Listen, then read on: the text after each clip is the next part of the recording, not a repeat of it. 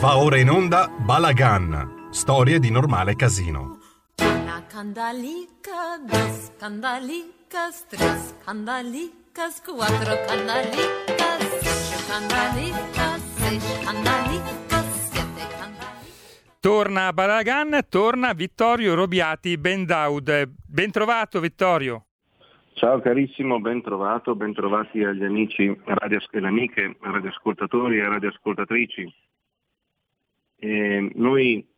stasera parleremo di fatti di attualità, attualità sofferta, dolorosa, che riguarda la situazione nel Caucaso, nel conflitto tra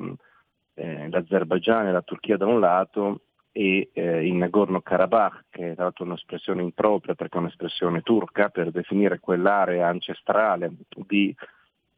eh, presenza armena autoctona che è l'Artsakh, così si chiama in armeno, che è l'Armenia. Eh, voi sapete che in queste ore purtroppo da pochissimo la tregua recentissima è già saltata con un rimbalzo di responsabilità da una e dall'altra parte del fronte dove probabilmente la parte azera ha ehm, sobillato dalla Turchia di Erdogan ha eh, rotto la tregua e quindi le ostilità sono riprese. Eh, sono momenti, settimane, giorni sofferti, sofferti nella inesistenza dell'Unione Europea che si dimostra sempre più evanescente, questo perché non è soltanto evanescente per viltà, è evanescente anche per corruzione e di questo ne parleremo a breve, compreso il nostro Paese. Pensate che l'Unione Europea ha destinato per le vittime, per la ricostruzione 500 mila euro da dividersi equamente tra Azerbaijan, Turchia eh, Armenia Nagorno-Karabakh, cosa abbastanza risibile anche perché parliamo di una potenza purtroppo eh, mediterranea, la Turchia, e di una potenza economica per natura energetica, l'Azerbaijan, mentre la piccola Armenia è un paese povero che, dove ci sono eh, una, delle realtà di grandissima raffinatezza tecnologica, ad esempio nelle start-up, e eh, grandi eccellenze agricole, ma eh, tra il gas a zero e le albicocche potete armene potete chiaramente capire chi sia in difficoltà, cioè chi produce albicocche e quindi gli armeni. E, ed è risibile appunto che 500 mila euro, che sono non nulla, vengano divisi equamente tra eh, una realtà forte, solida, agguerrita, dannarosa, prospera, eh, nutrita, enorme a livello territoriale, e eh, con milioni di persone e una sparutissima minoranza che è quella armena e dell'armeni del, del È veramente una delle mirabili ipocrisie di questa mendace nostra Unione Europea sempre più sfatta, sempre più corrotta, sempre più inguardabile, sempre più vomitevole. Ehm, in particolare un personaggio pubblico, ecco questo è più interessante, di origine armena, la cantante Kim Kardashian, eh, che vive in America, che è una delle donne che anche Times tempo fa con, ha recensito come tra le donne più influenti del mondo, ha, eh, vive a Los Angeles, ha dato eh, un milione di dollari invece per, per l'Armenia. E questa è una notizia positiva. Ma di che cosa si sta parlando? Beh, io vorrei dire una cosa ai nostri radioascoltatori, quello che sta succedendo è un conflitto epocale. Non illudiamoci che sia un conflitto locale, è un conflitto molto più ampio, è un conflitto che vede un principale attore, il principale attore è la eh, Turchia di Erdogan, eh, che è legata a una realtà fanatica e terroristica, si tratta dei fratelli musulmani, i fratelli musulmani sono la prima uh, organizzazione terroristica dell'Islam contemporaneo, eh, legata al regime nazista e al regime fascista. Eh, si tratta di fini intellettuali con addentellati politici eh, con pensiero, con azione, con capacità di corruzione diffusissima e pervasiva in tutta Europa, compreso il nostro paese, eh, che sanno travestirsi all'uopo eh, da ammiccanti al centro-sinistra o alla sinistra o talora anche a certe destre, eh, senza temere il principio di contraddizione. Eh, si tratta di persone che hanno l'idea di creare un establishment dentro i vari paesi dell'Unione e all'estero dove lavorano di quasi gramsciano, di casematte dove loro possono eh, portare avanti la loro visione del mondo. E, oggi dopo che eh, i ehm, fratelli musulmani sono stati sconfitti grazie al eh, presidente dell'Egitto attuale, cioè al-Sisi, ehm, facendo deporre il loro uomo Morsi, eh, hanno trovato un nuovo luogo favorevole dove prosperare, un luogo dove avevano un, uh, un uomo di potere che era legato a un sistema autarchico e totalitario di potere, cioè Erdogan, che aveva bisogno di, di nuovi appoggi, che ha prestato con un processo non più reversibile eh, il suo paese, eh, perseguitando gli oppositori religiosi interni, gli oppositori politici interni, i giornalisti interni. Questo ovviamente eh, con il silenzio totale dell'Unione Europea, vedremo perché, ecco, sia i fratelli musulmani con Erdogan hanno trovato un nuovo potere in ascesa a livello di potenza geopolitica o teologica in, nel Mediterraneo e che trovano un problema e un ostacolo a, nell'Armenia, non soltanto nell'Armenia, anche nella Grecia, anche a Cipro, ovviamente anche in Israele. Eh, vorrei dire alcune cose ancora riguardo questi signori eh, questi signori sono persone assolutamente preparate, sono, la loro leadership è una leadership preparata, una leadership intelligente, sicuramente spietata ma lungimirante, che ragiona con eh, numeri, con numeri di masse umane, con soldi e con eh, dietro un sistema di pensiero, cosa che le potenze occidentali non sanno fare, in particolar modo l'Europa, e quindi sono un po' per idiozia, un po' per corruzione, un po' per buonismo, un po' per ideologia, un po' per malafede, facilmente corruttibili da questi signori. Eh, Erdogan in maniera magistrale dalla sua ascesa dal 2005 in poi, scaricando vecchi alleati e facendo segno di nuovi, sia senza bisogno, sia come nel caso dei fratelli musulmani, eh, facendo una saldatura assolutamente efficace, invece ha dimostrato una strategia che sa aspettare, che sa investire, che sa muoversi, cosa che invece ha trovato totalmente impreparata questa accozzaglia ridicola che l'Unione Europea a livello di politica estera e ha trovato la corresponsabilità del nostro paese, di tanti altri paesi. La Spagna ha eh, per motivi di povertà del, del, paese degli investimenti miliardari delle, in, delle banche spagnole in eh, Turchia, la Germania ha milioni di turchi, una popolazione eh, tedesca, per cui una bomba demografica di milioni di persone che se dovesse saltare per un ordine di questo nuovo sultano creerebbe problemi alla Germania e ancor più la Germania ha investimenti milionari dalle fabbriche di automobili a tante altre realtà con la Turchia. E l'alleanza tra turchi e tedeschi arretra prima, prima della prima guerra mondiale, arretra fino all'Ottocento con un'alleanza che non si è mai fatta preoccupazione né a livello politico né a livello religioso né a livello morale i milioni di morti che i musulmani turchi arrecavano ai cristiani greci, armeni, assiri o ad altre minoranze. Per cui se vogliamo aspettarci qualcosa dalla Germania, vi dico subito che la risposta è che dalla Germania arriverà soltanto corruzione e eh, un atteggiamento prono, vile, silente, prostituito alla Turchia di Erdogan e ai fratelli musulmani. Non aspettiamoci nulla dalla Germania. Un attore che invece ha una reazione un pochino più retta è la Germania Francia di Macron, perché il presidente francese, viste le ehm, ex colonie dal suo Libano ad altri interessi geopolitici o geoeconomici o geoenergetico-economici più, economici più propriamente, ehm, con eh, varie parti del mondo, si è trovato a difendere gli armeni contro le aggressioni della Turchia in sinergia con l'Azerbaigian eh, sia anche chiaro che eh, in eh, Francia fortunatamente c'è una grossa diaspora armena, è il paese eh, europeo con più armeni, eh, c'è circa 700.000 persone e quindi questo evidentemente deve aver avuto anche il suo peso, per cui il presidente francese che ha giocato già dall'esplosione dell'arsenale di Beirut tenuto lì dai, da Hezbollah e che quindi ha distrutto la città per questioni ancora misteriose, ma sappiamo che è legata a questo gruppo terroristico sciita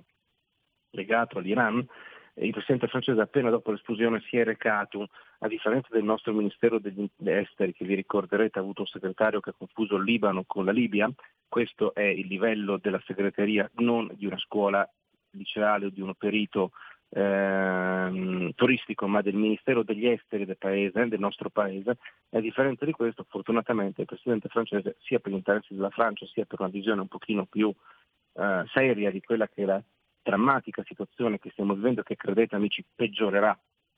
eh, sicuramente peggiorerà per tutti noi, eh, ha avuto invece una lungimiranza strategica assolutamente più netta e uno schieramento di forze e di energie e di campi eh, un pochino meno vile, meno asservito, meno prostituito, chiedendo scusa alle prostitute che fanno lavori sicuramente più nobili di quelli che fanno la politica di certi stati europei, incluso il nostro, anche per insipienza, almeno queste suddette signore qualcosa sanno fare. Eh, va detto che il, um, forse non soltanto signore, anche signori, perché in tanti esercitano. Eh, ora, il nostro paese ha dei rapporti con l'Azerbaigian come tanti altri paesi. Vorrei ricordare una cosa, permettetemi, ehm, già da fine 800, ma in particolare con i giovani turchi e poi dopo con Atatürk, eh, l'idea era il mito, un mito razziale, ehm, culturale, etnico, cioè il mito del parturchismo, cioè del unire pantunar- panturanesimo, di unire tutti i popoli turchi eh, perché gli azeri sono sì sciiti, ma sono turchi di etnia e di lingua come i turchi di Ankara, soltanto che i turchi della Turchia sono sunniti. Ehm, nonostante la differenza di confessione religiosa interna all'Islam stesso, eh, la forza della coesione dell'ideologia panturcica o panturanica più correttamente è tale che vi sia da sempre un'alleanza, alleanza che è molto più antica di quello che si pensi. Ora, l'alleanza tra queste due anime del popolo turco, un'anima molto ricca, l'Azerbaijan, ma non molto fortunata a livello strategico, mentre un'anima molto politica, molto sapiente, ancorché in piena crisi economica, c'è la Turchia, hanno un ostacolo in mezzo. Questo ostacolo, a parte i curdi che sono stati epurati nel silenzio delle Nazioni Unite, a parte qualche Stato che voleva il riconoscimento, tra cui lo Stato di Israele, ma il tradimento dell'alleato curdo nella guerra all'ISIS da parte della Nato e di tante altre potenze, tutte le potenze occidentali che non hanno riconosciuto questo Stato, bene, lo Stato che è frammezzo a questa nuova eh, unione panturanica è questo nuovo sultano che sarebbe Erdogan, è l'Armenia. Non solo si tratta di uno Stato cristiano nei in mezzo ad uno Stato musulmano, per cui c'è anche, ricordatevi che dai video che si possono vedere tra i, i, i turchi e gli azeri hanno fatto arrivare in Armenia, sul confine armeno, paese cristiano, il più antico paese cristiano al mondo, delle milizie dell'ISIS, Daesh più correttamente, di altre forme di ehm, islamisti arabi, eh, questo ci conferma l'alleanza con i fratelli musulmani, questo ci conferma perfettamente che la Turchia è dietro a quello che è successo con l'ISIS, molto più di quello che noi pensassimo, o meglio avevamo già tante testimonianze, ma questa è la prova del 9 che ci dà la, um, il rendiconto di quello che è accaduto. Ebbene, queste milizie ovviamente che hanno, quando le vedete passare tra i cadaveri di soldati armeni, recitano e dicono Allahu Akbar, Dio grande. Attenzione, ci sono tantissimi musulmani nostri amici, amici anche degli armeni mm, o che lavorano del nostro paese, che sono persone assolutamente per bene, sia laicizzati sia persone praticanti che vedono questa cosa come una profanazione dell'Islam. Ma dobbiamo essere molto chiari, i fratelli musulmani, le milizie di Daesh, Recep Erdogan eh, e, e, questo in, contro gli armeni cristiani vogliono fare una liquidazione totale che corrisponda a un jihad. Non è vero che si tratta soltanto di nazionalismo a posto nazionalismo, non, non è vero che si tratta dell'egemonia turanica contro un piccolo Stato cristiano, cosa che è comunque ridicola perché ragazzi stiamo parlando di un paese enorme a fronte di uno scampolo tra le montagne caucasiche. Come fa uno scampolo tra le montagne caucasiche ad essere così problematico a fronte di paesi che sono molto grandi, come la storia di Israele per altri versi, ehm, benché la partita tra italiani e armeni purtroppo sia molto più complicata in questo momento tragica perché le alleanze drammatiche dell'uno e dell'altro popolo, dell'uno e dell'altra ritrovata sovranità nazionali sono tali che li si trova avversari. Però la questione è sempre la stessa, come può una goccia di un piccolo lembo di terra a fronte di paesi che hanno enormi possedimenti territoriali ed enorme numero di popolo essere quello che altera la, la, realtà di questi popoli, la loro politica, eh, a mettere in loro un pericolo in presunto, presunto. È perché è insopportabile che vi sia una ritrovata sovranità di una realtà che era da secoli sottomessa a livello politico e religioso in una forma teocratico-politica. E questo è il nucleo ed è per questo che l'Armenia deve essere spazzata via nel pensiero di Erdogan. così come le minacce alla Grecia sono minacce contro un ex suddito, così come le minacce a Cipro. In questo modo lui sta provando a vedere se sondando e attaccando i nostri confini, che non sono soltanto i confini greci, non sono soltanto i confini di Cipro, sono i confini dell'Unione, come quello che sta facendo in Libia, non è in Libia, è ai confini con l'Italia e quindi ai confini con l'Unione, se ci trova deboli, se ci vede deboli, se ci vede pronti a capitolare, se ci vede insomma dei mollaccioni con le mutande calate, bene, lui sa che potrà usare di più. Ora, attenzione, vorrei riportarvi la questione da un altro punto di vista, che vi fa capire quanto questa questione sia drammatica, sia vicina a noi, non soltanto, soltanto tra molte virgolette per il rischio di vite umane, delle vite umane degli armeni in primo luogo, e della popolazione civile di qualsiasi popolo, ma in primo luogo degli armeni, perché degli armeni vogliono chiudere, come ha detto Erdogan, parole sue recenti, portare a termine l'opera dei nostri padri. L'opera dei suoi padri si è trattato del genocidio di un popolo per quasi oltre i due terzi del popolo. Questo è quello che ha minacciato nel silenzio dell'ONU, nel silenzio della Nato, nel silenzio dell'Europa, nel silenzio del Vaticano. Dov'era il Papa? Dov'era il Papa? Nell'ultima enciclica del Papa, il pontefice parla del ricordo della Shoah e poi parla di Hiroshima e di Nagasaki, terribile devastazione, non ci piove, a parte che dice che la Shoah è un simbolo di tutti i mali, eccetera, eccetera, no, la Shoah è, non è un simbolo, è un fatto, caro Papa Francesco, è un fatto in cui c'è di mezzo il tuo cristianesimo, caro Papa Francesco, non soltanto il nazismo come crimine neopagano ma c'è di mezzo anche la corresponsabilità spesso e volentieri della tua Chiesa nell'aver alimentato l'antisemitismo, caro Papa Francesco. E comunque è un fatto, non è un simbolo. Ed è un fatto di una cosa molto specifica che si chiama antisemitismo. Però tornando a quello che lui dice, stupisce che il Papa della Chiesa Cattolica, una delle voci più importanti del cristianesimo vivente, non ricordi il genocidio armeno. Nell'enciclica che parla di memoria pontefice smemorato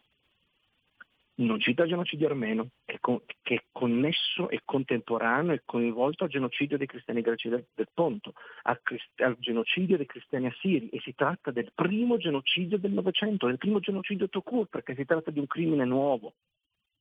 Il Papa su questo tace. Per cui quando parla di memoria dobbiamo assumere che il pontefice è smemorato. E però, uscito dall'enciclica, che comunque è cosa che non mi riguarda, voglio tornare ad un'altra cosa. La Turchia dopo il collo dell'impero ottomano, dopo la fine della prima guerra mondiale, con la geniale diplomazia di Atatürk riesce a intottarsi tutte le potenze vincitrici, sicché da potenza perdente diventa praticamente quasi potenza vincitrice, quindi non perde molto né dei suoi territori e il caso almeno viene dimenticato. Fate conto che la forza della Turchia è tale nella Nato, anche per alleanze geopolitiche dopo la seconda guerra mondiale in funzione anti-Unione Sovietica, con le sue basi, eccetera, che i film eh, sul libro dell'ebreo Franz Werfeld, grandissimo scrittore ebreo che scrive i 40 giorni del,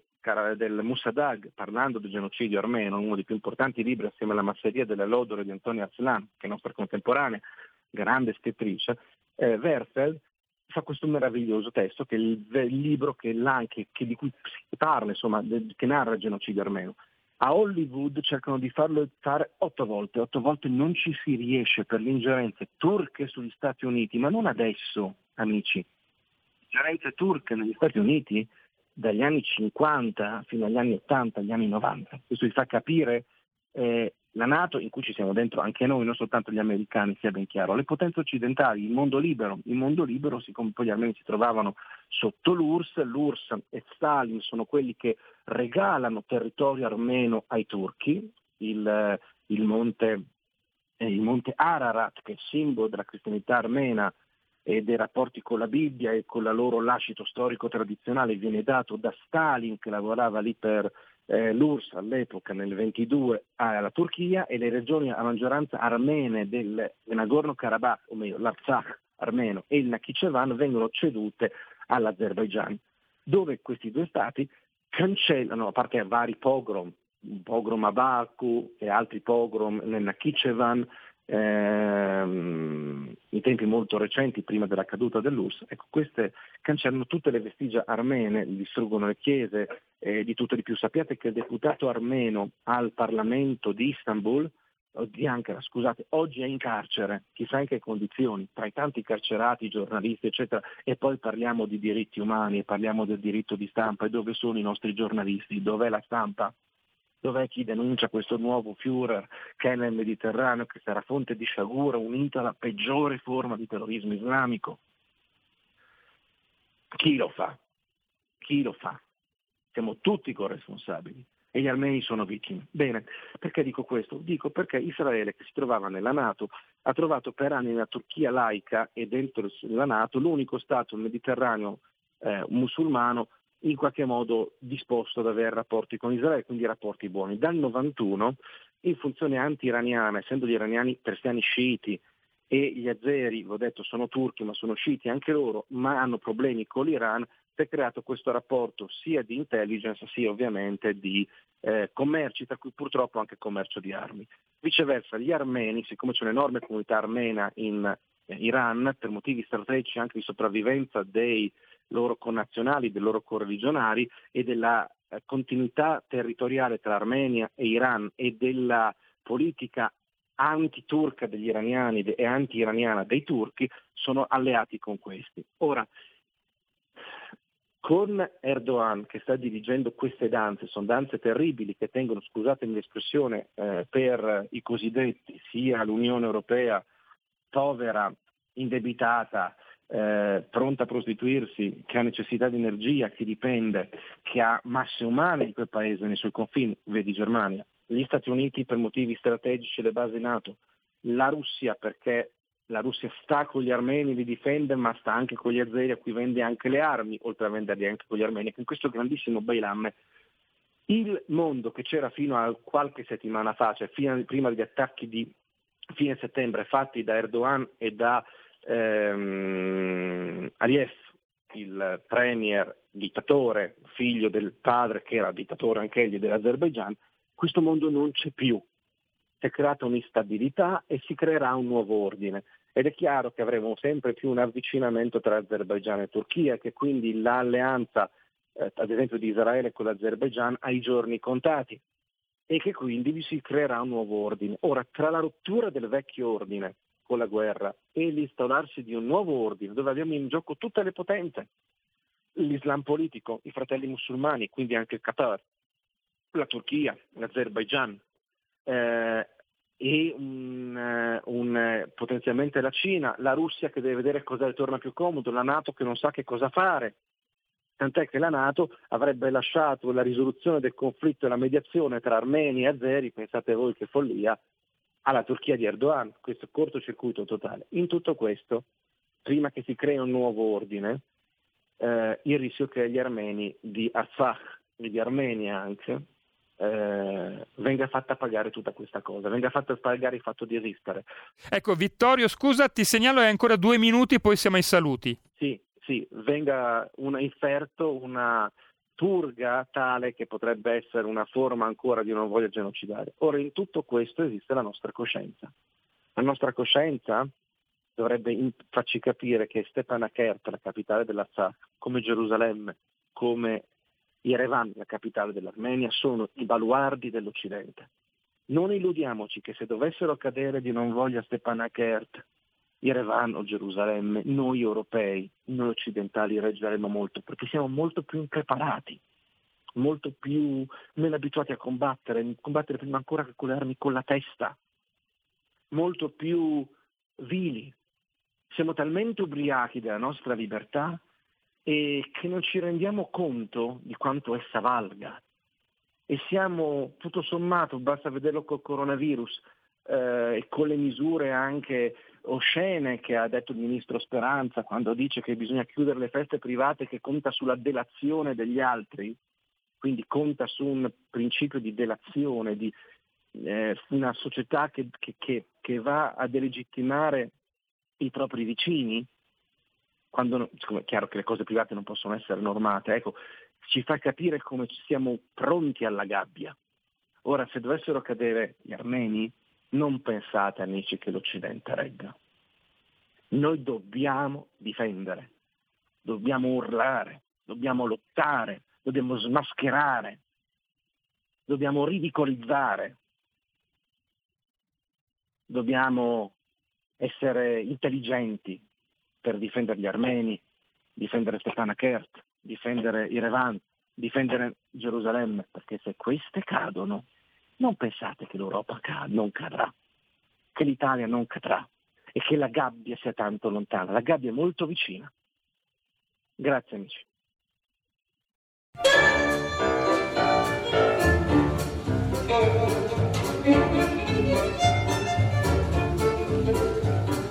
Плывут туманы над рекой, покрытые бирюзой. Стоит у моря прерывной Песнею встречают и с песней провожают. Одесса, мама, милый город мой. Одесса, жемчужина у моря. Одесса, где за столько горя. Одесса, родной жемчужный край, Живи, моя Одесса, живи, процветай. Avete ascoltato Balagan, storie di normale casino.